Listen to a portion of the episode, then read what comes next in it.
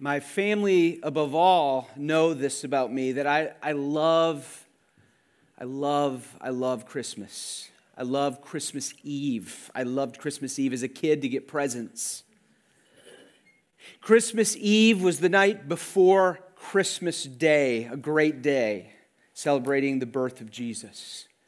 This is Good Friday Eve, before Jesus would bear our iniquity, where he was pierced for our transgressions. The full wrath of the Almighty God came upon Jesus in our stead, that he might bring us to God. This is a really good evening. There is nothing more important than our lives to be marked with a constant remembrance that goes down to everything we do in the death of death, in the death of Jesus Christ. God, would you please help me, us, and would you help anyone watching tonight online to be ravished by your mercy and Calvary love through the gospel of our Lord Jesus Christ, who some two thousand years ago or so gathered around his, with his disciples and said, I'm about to suffer. This, this is the blood of the new covenant that is poured out for you.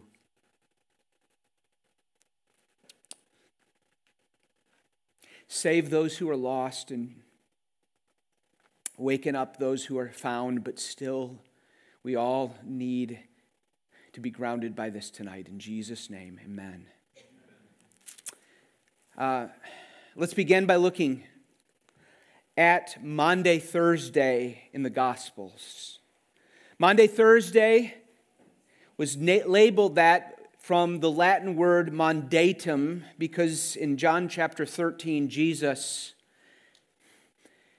after entering the upper room with his disciples, there must have not been any slave there to do the slavery duty, slave duty of washing people's feet before a meal. And so Jesus looked around, went, grabbed a bowl of water, grabbed a towel, and he started, to the embarrassment of his disciples, to wash his disciples' feet.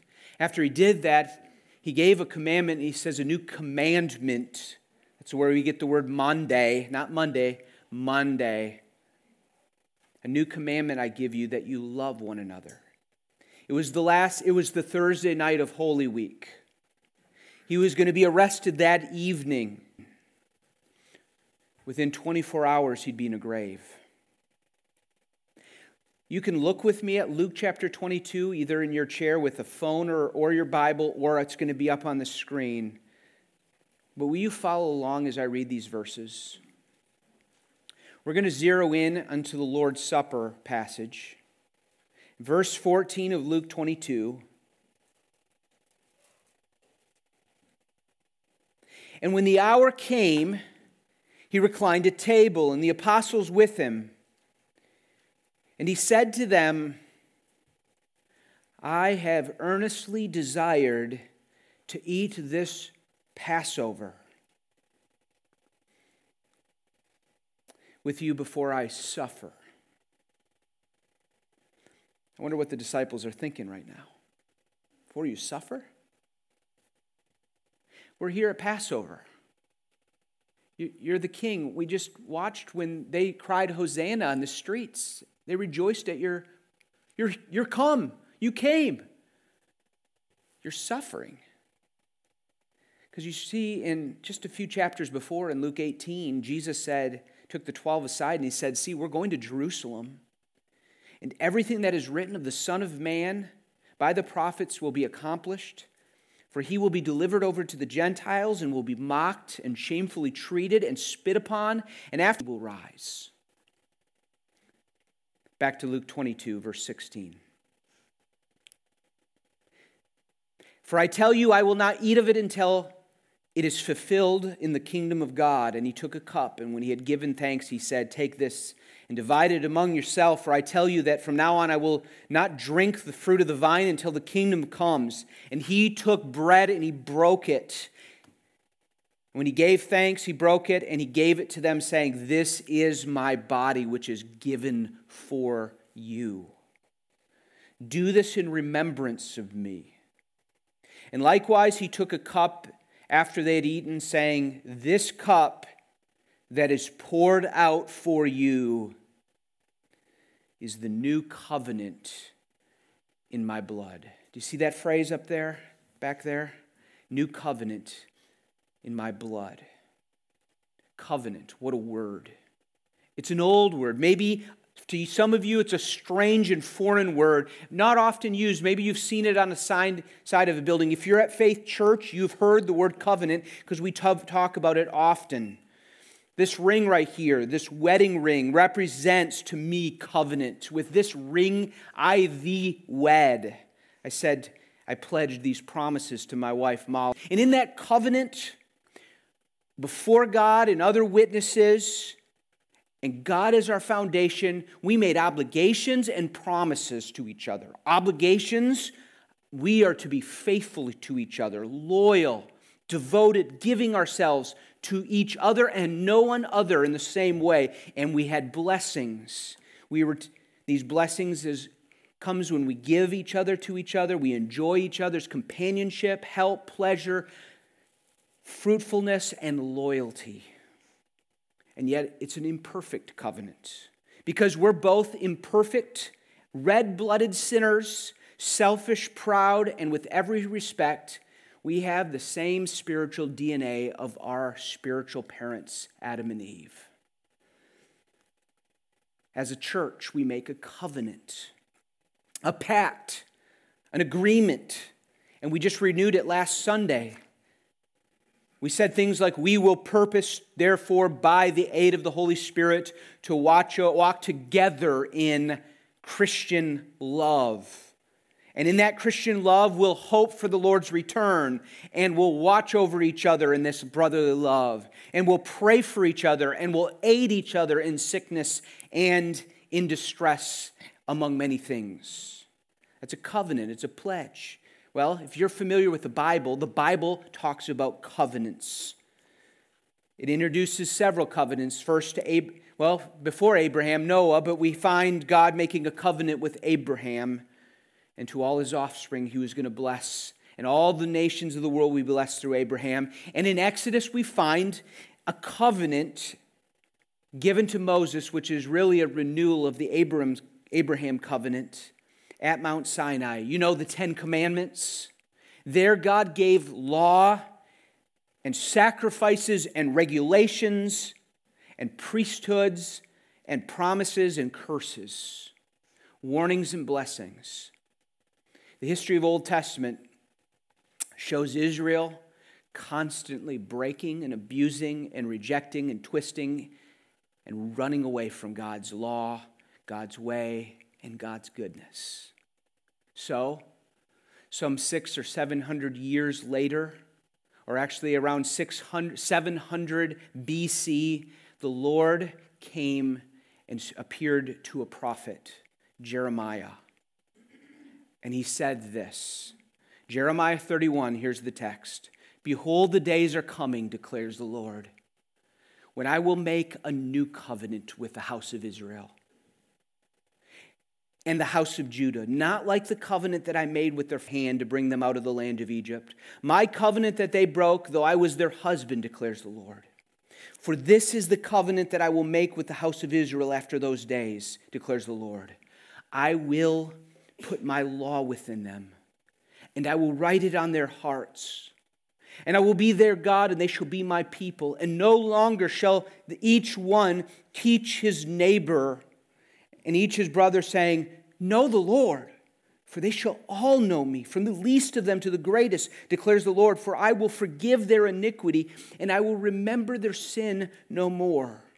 Now remember, in Luke twenty-two, when Jesus said, This cup that is poured out for you is the new covenant in my blood. He was referring to what seven hundred years before the prophet had prophesied. Now he is making these bold claimants that his blood was going to establish a covenant with God's people, and it was coming today. It was coming through his, or it was coming through his blood. This cup on Monday, Maundy Thursday being poured out is a picture of this new covenant. What is this new covenant that Jesus and his sacrificial death makes a reality? And I want you to ponder, would once again be just overwhelmed with focus as we ponder the death of Jesus Christ that takes place on Good Friday, and tonight as we ponder and in just a few minutes take of the Lord's Supper and do what he said, do this in remembrance of me. We will remember with maybe some new meaning the benefits of his grace to us when he said, this, the new covenant in my blood. When he said in my blood, he means by my blood. And when he sees, means by my blood, what Jesus was meaning by my sacrificial death. I am going to suffer and die, and that sacrificial death is going to bring life, and it's going to establish covenant. You see, over a thousand years before Jesus, fifteen hundred years when God established his law with Moses, he established this promises and covenant, and this covenant was bound when he, they took blood and killed goats and, uh, and calves, and they took the blood and they sprinkled it on the people and on the altar, and they established a covenant. This time it would be Jesus' blood that would establish a covenant with us. Do you know what that covenant means for us? It means, according to Jeremiah thirty-one, his law will be written on our hearts. And we'll all know God. And he will forgive our sins. I want to restate them just briefly in reverse order to that order. At least because that's the, the, the last one is the foundation for the other ones. The new covenant through Christ's blood means these three things at least. One, forgiveness of sins. Two, relationship with God. And three, transformed hearts. If you're here this evening and you do not know these gospel realities, oh, I com- it is my job to plead with you to listen up. Young people, teenagers, children, today could be the day when you believe in a way that you say, I understand and I want Jesus and I want to follow him and I believe I enter into this covenant with God through Jesus Christ that he foretold on the night before he was going to die. First, the covenant, this new covenant to us, that we're going to celebrate in just a minute, this new covenant meal, means the forgiveness of sins. He says, for I will forgive their iniquity. And I will remember, he means not that he has the power to forget. It is as though you will, all your sins are blotted out. I will not take them into account. Instead, I will pardon all of your sins. The death of Jesus brings about, amazingly, the forgiveness of sins. And of course, for us that is a big deal, but for us often it is not. Do you know that one of the greatest problems in the universe that for every man is that they don't understand and comprehend the problem, that they really are a sinner and they need desperately a Savior, whether they believe that or know that or not. No, we have fallen short of the glory of God by sin.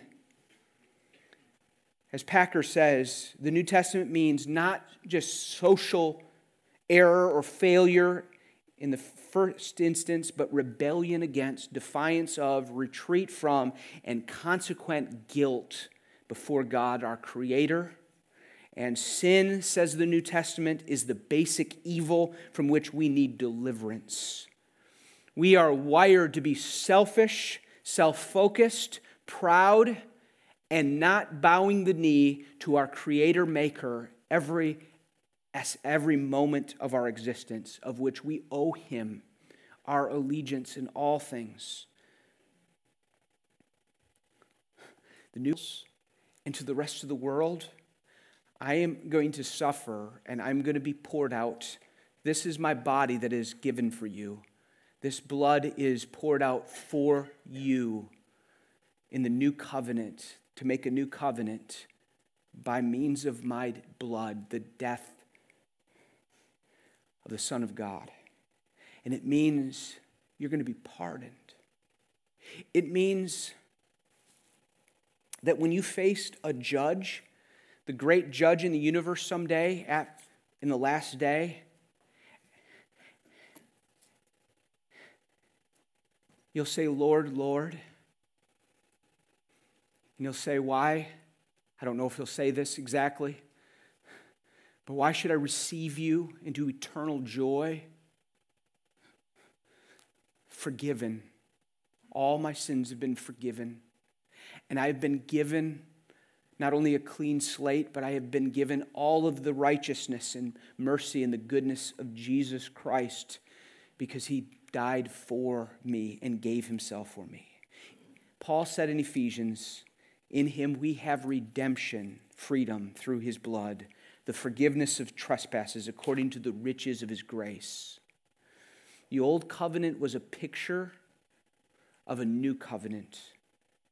Jesus appeared as a high priest into the holy places, not by the means of bloods of goats and calves, but by means of his own blood, thus securing eternal redemption. For if the blood of goats and bulls and sprinkling of defiled persons with the ashes of heifer sanctify the purification of the flesh, how much more will the blood of Christ, who through the eternal Spirit offered himself without blemish to God, purify a conscience from dead works to serve the living God. This covenant, this promise brings us the forgiveness of sins. Oh, I, I pray that the Holy Spirit would right now communicate to our hearts that this is the best of news. This is the best, this is the greatest thing we need. We need him to forgive our sins, because apart from that, we are distant. God cannot accept us. He will not He will not allow us into his presence of blessing. Instead, he is against us. His wrath is against us. But the covenant that Jesus established through his sacrificial death means pardon and rescue, forgiveness of sins. But not only does it mean that, it means, two, number two, relationship with God. It means that we have relationship with God. In, in Jeremiah thirty-one, in the new covenant, he says, I will, I will be their people, and no longer will each one teach his neighbor and each his brother, saying, know the Lord, for they shall all know me, from the least of them to the greatest. I think what this means is that God, through forgiving our sins through Jesus Christ, will bring us all that have repented and believed into a real relationship with God, so we can know him. We can really know him. Do you know him tonight? One is, your, are your sins forgiven, and do you know that? Or are you just still walking around in your guilt, unforgiven? And secondly, do you have a relationship with Jesus? Do you know him? Is he your Father? He is not your father because you were made into this world. He becomes your father only through the Lord Jesus Christ. And you become a son of God as you repent of your sins and believe on the Lord Jesus Christ. You see, Peter said to the church, for Christ also suffered once for sins, the righteous, he, that's Jesus, for the unrighteous, that's us, in order that he might bring us to God, and to bring us to God not in some cold and chilly relationship, so that this week and this year you would know him more, so that you would love him, so that you would trust in him, so that you would be his people, and he would be your God. And so when people would know you, you as a Christian, you'd say, oh, I'm... I'm a, I'm a forgiven sinner. I'm still in process, but I know this God.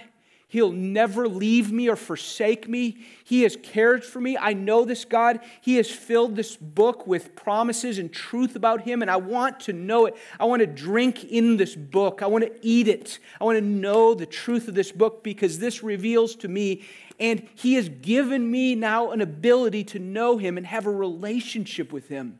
When Jesus was to stretch out his hands on the cross and die for us, shedding his blood. He established a covenant so sins are forgiven and so we could know him. Oh, do you know him? No, not just know of him. Not just pass a test that, yes, he's in, he's a Trinity God, Father, Son, and Holy Spirit. Yes, you know some things about him and name some attributes, but is, is he your, really your Father? Is he your God, your Lord, your Master? Can we even dare say friend? Not in, in any dishonoring way, but in the way the psalmist says that he is the friend of those who fear him.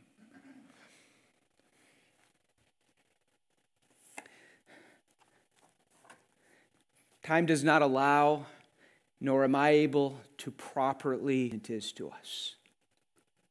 I can only point you to it at just a surface level and ask you to just don't be satisfied until you understand it and seek it and enjoy it and live it and experience it and receive it by faith. We can know him. If you know God, you're broken over your sins, and you know that you're the only re- the only reason you have a relationship with God is the, it's the work of Jesus, and his new covenant made this possible. The last thing I want you to see from this passage, from this covenant, Jeremiah thirty-one, this new covenant. Remember, this is the new covenant in my blood. It brings transformed hearts. This is one of the most beautiful lines. I, I just, I hope that you just, you let this ring in your heart this week. Not only does he forgive our sins and he makes it possible to have a relationship with him, this, this line right here in Jeremiah thirty-one, I will put my law within them and I will write it, the law, on their hearts. Has God written his law on your heart? This is a beautiful description of what God does for us after forgiving sin. Inward triumph over sinning by transforming us from the inside out and by giving us his Holy Spirit. His blood shed for us is far more than just bringing us to God so that we would know him and forgiving our sins. His blood established in this covenant means that he is working inside of us. Friends, he is changing your will and your desires so that you desire him, so that you desire things that last forever and are for your joy and good rather than suicidal, earthly things that will just wither and die. He takes this book that at first seems so hard to understand and so cryptic and difficult. He takes this word that is breathed out by him and he writes the truths in our hearts and he helps us to understand it. He puts it inside so that not only will we start to do this word, but we'll love this word. Will not only do the commandments, but love the commandments. He will produce an obedience, which is a necessary evidence that he really made a covenant with us in the first place. He will produce a faith which causes us to walk day by day, marked by him. I, I could point you to passage after passage in the Old Testament. I'm just going to pass you, point you to one. It's worth you writing it down, marking it out. I want you to just hear this. Listen to what Ezekiel says in Ezekiel thirty-six. If it's helpful to you, maybe just close your eyes for a minute and listen to this word and focus. This is what Jesus was establishing when he was going to the cross on Mon- as he prepared on Maundy Thursday. Here's the prophecy being fulfilled. I will sprinkle clean water on you, and you shall be clean from all your uncleanness. And from all your idols I will clean, cleanse you, and I will give you a new heart, and a new spirit I will put within you. And I will remove the heart of stone from your flesh, and I will give you a heart of flesh. And I will put my spirit within you, and I will cause you to walk in my statutes and be careful to obey my rules. And you shall dwell in the land that I gave to your fathers, and you shall be my people, and I will be your God.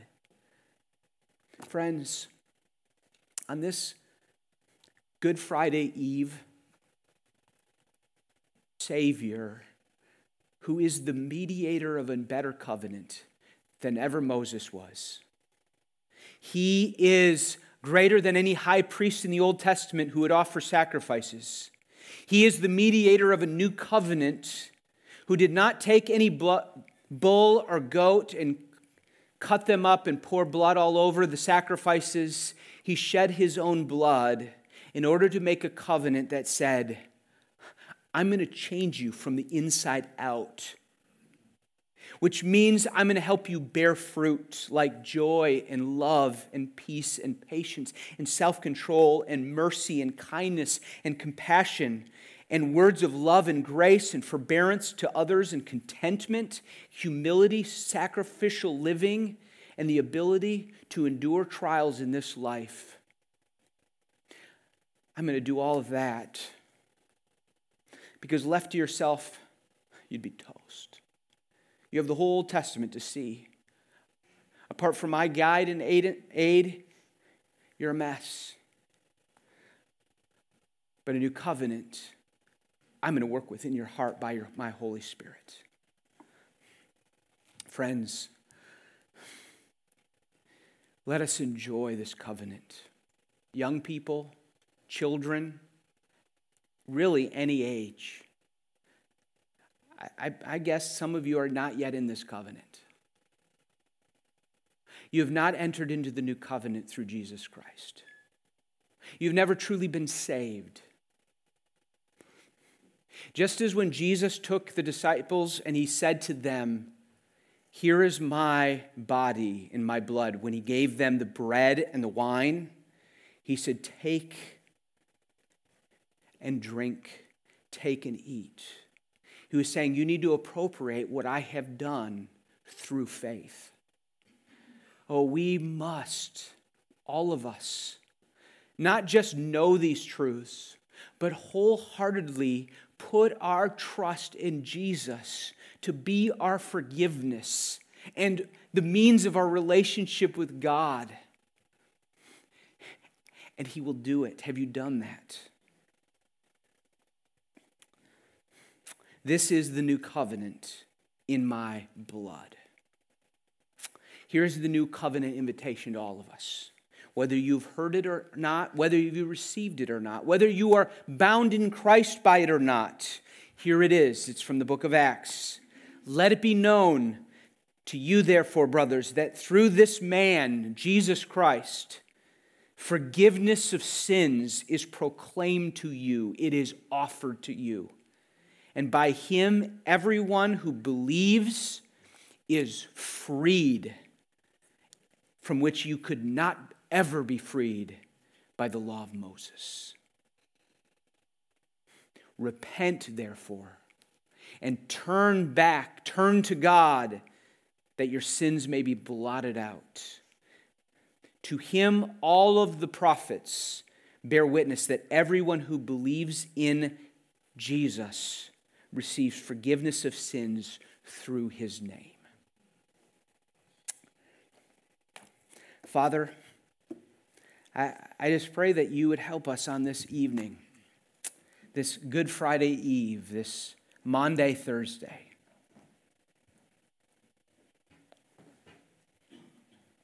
I pray that you would help us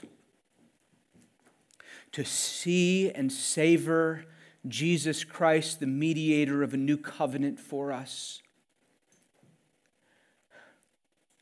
I pray that you would not allow the familiarity of just the, the Last Supper, the communion meal, to just take away the grandeur and the glory of what it is for our lives. Would you take off, take out a heart of stone and put in a heart of flesh to some in this room? I pray that we would know you and we would see and know that our sins are forgiven because we put faith and trust in Jesus Christ, in whose name I pray, amen. I'm going to I'm going to invite the deacons or elders, whoever's coming to serve, if you want to come sit in the